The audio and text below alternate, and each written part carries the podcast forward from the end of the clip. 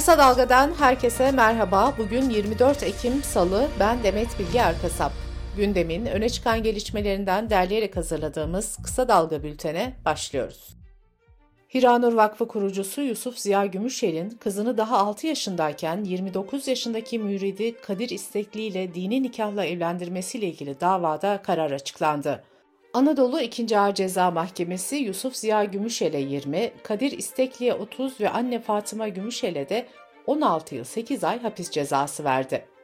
Tarikatta yıllar süren istismarı gazeteci Timur Sorkan ortaya çıkarmıştı. Soruşturma sonunda hazırlanan iddianamede Kadir İstekli hakkında çocuğun cinsel istismarı ve nitelikli cinsel saldırı suçlarından otuz yıldan az olmamak üzere hapis cezası istenmişti. Baba Yusuf Ziya Gümüşel ve anne Fatma Gümüşel hakkında da çocuğun nitelikli cinsel istismarı suçundan on sekiz yıldan az olmamak kaydıyla hapis cezası talep edilmişti.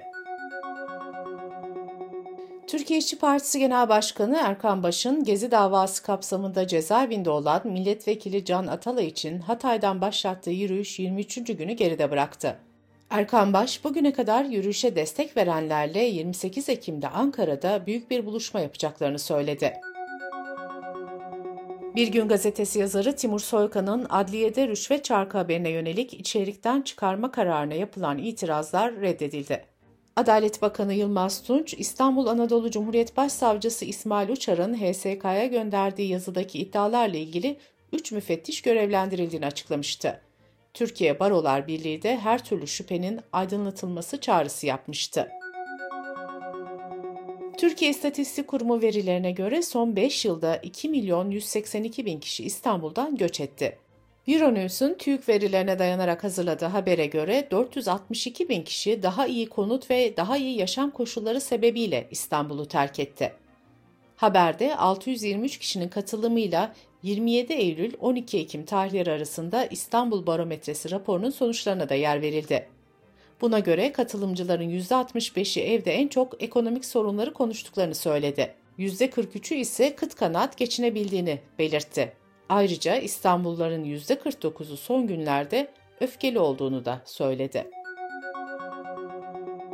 İçişleri Bakanı Ali Yerlikaya, Türkiye genelinde organize suç örgütlerine karşı devam eden kafes operasyonları ile ilgili yeni bir açıklama yaptı. Bakanın açıklamasına göre Adana merkezli altı ilde düzenlenen operasyonda Baygaralar çetesi çökertildi, elli beş kişi gözaltına alındı. Şüphelilerin yedi cinayet, on üç silahla yaralama, iş yeri kurşunlama gibi çok sayıda suça karıştığı belirtildi.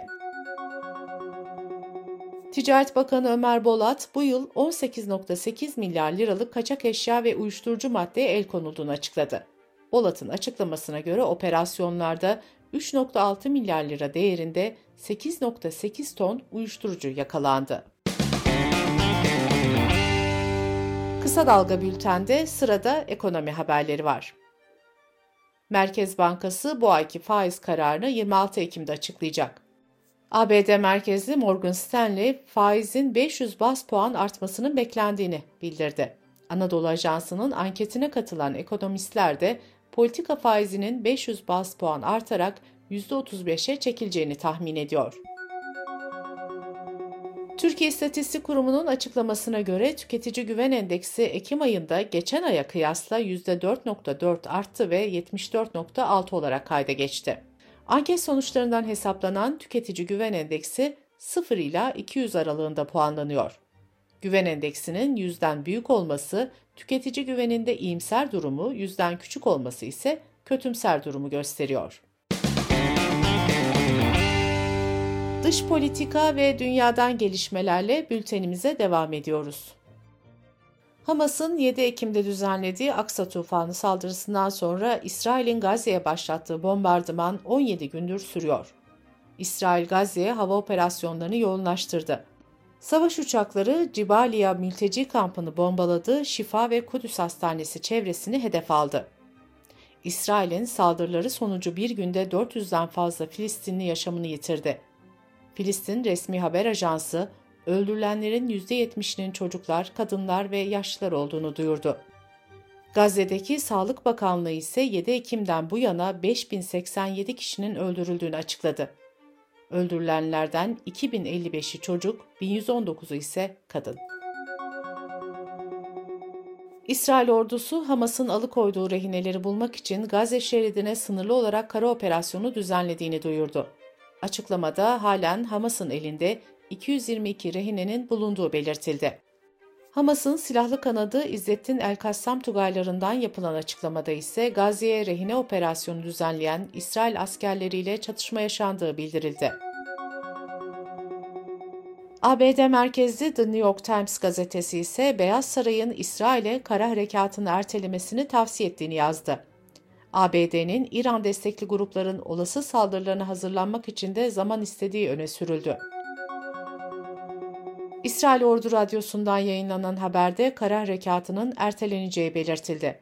Haberde A B D güçleri gönderilene kadar beklenmesi konusunda mutabık kalındığı aktarıldı. İsrail Savunma Bakanı Yoav Galant, kara harekatının başlaması halinde aylarca sürebileceğini belirtti. İsrail ordusu da üç yüz bin kadar yedeğini yeniden askere aldı. İsrail basını Başbakan Netanyahu ile İsrail ordusu arasında güven krizi bulunduğunu, bu durumun ortak karar almayı zorlaştırdığını yazdı. Birleşmiş Milletler on dört tır yardımının daha İsrail saldırıları altındaki bölgeye ulaştığını bildirdi. Ancak yetkililer Gazze'deki insanların çok daha fazla yardıma ihtiyaç duyduğunu söyledi. Amerika Birleşik Devletleri, Kanada, Fransa, Almanya, İtalya ve İngiltere liderleri ortak bir açıklama yaparak bir kez daha İsrail'i desteklediklerini bildirdi. Avrupa Birliği'nde ise çatışmalara ilişkin henüz ortak bir görüş ortaya çıkmış değil. Almanya ve Macaristan gibi ülkeler İsrail ordusunun karşı saldırısını meşru müdafaa olarak görüyor. İspanya, İrlanda ve Belçika gibi ülkeler İsrail'in eylemlerini eleştiriyor ve sivil kurbanlar nedeniyle insani bir ateşkes talep ediyor. Filistin Yönetimi Başbakanı Muhammed İştiye ise İsrail'e verilen uluslararası destek, daha fazla öldürme ve yıkım için izin verilmesi, yeşil ışık yakılması anlamına geliyor diye konuştu. Hollanda'da çeşitli bakanlıklara mensup üç yüzden fazla üst düzey yetkili hükümetin İsrail'e yönelik koşulsuz desteğine itiraz etti. B B C Türkçe'den Yusuf Özkan'ın bildirdiğine göre bürokratlar, Gazze'deki aşırı şiddetin güçlü bir şekilde kınanması çağrısında bulundu. İsrail'in Gazze'ye yönelik saldırısı birçok ülkede protesto dalgalarını tetikledi. Tansiyonun artması üzerine Avrupa Birliği ülkeleri kara sınırlarında önlem almaya başladı. Hürriyet'in haberine göre Slovenya, Hırvatistan ve Macaristan'da kara sınırlarındaki kontrollere yeniden başladı. Berlin hükümeti ise geçen hafta Polonya, Çekya ve İsviçre sınırlarında geçici kontroller yapacağını bildirmişti. İran'da devlet medyası ahlak polisi tarafından dövüldüğü iddia edilen on altı yaşındaki Armita Geravand'ın beyin ölümünün gerçekleştiğini bildirdi. Norveç merkezli İnsan Hakları Örgütü, Ekim ayı başında on altı yaşındaki Geravand'ın metroda kadın ahlak polisi mensuplarının şiddetine maruz kaldığını duyurmuştu. İran ise bu iddiayı reddetmişti.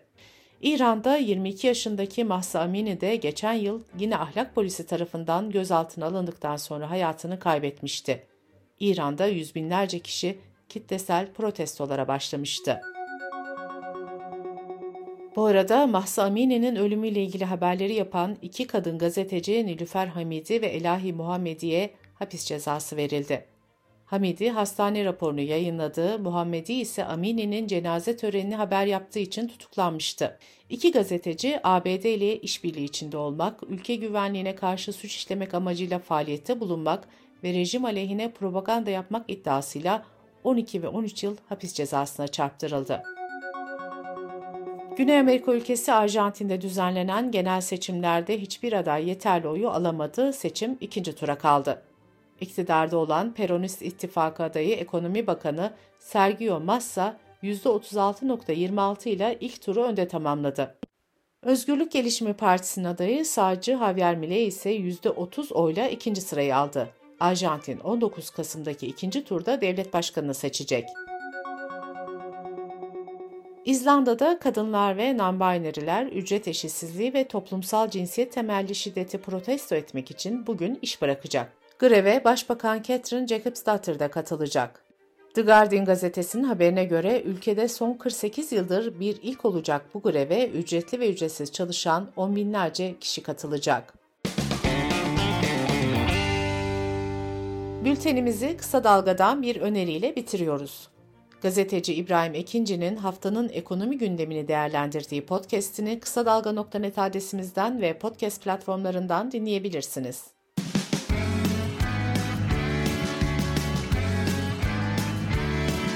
Kulağınız bizde olsun. Kısa Dalga Podcast.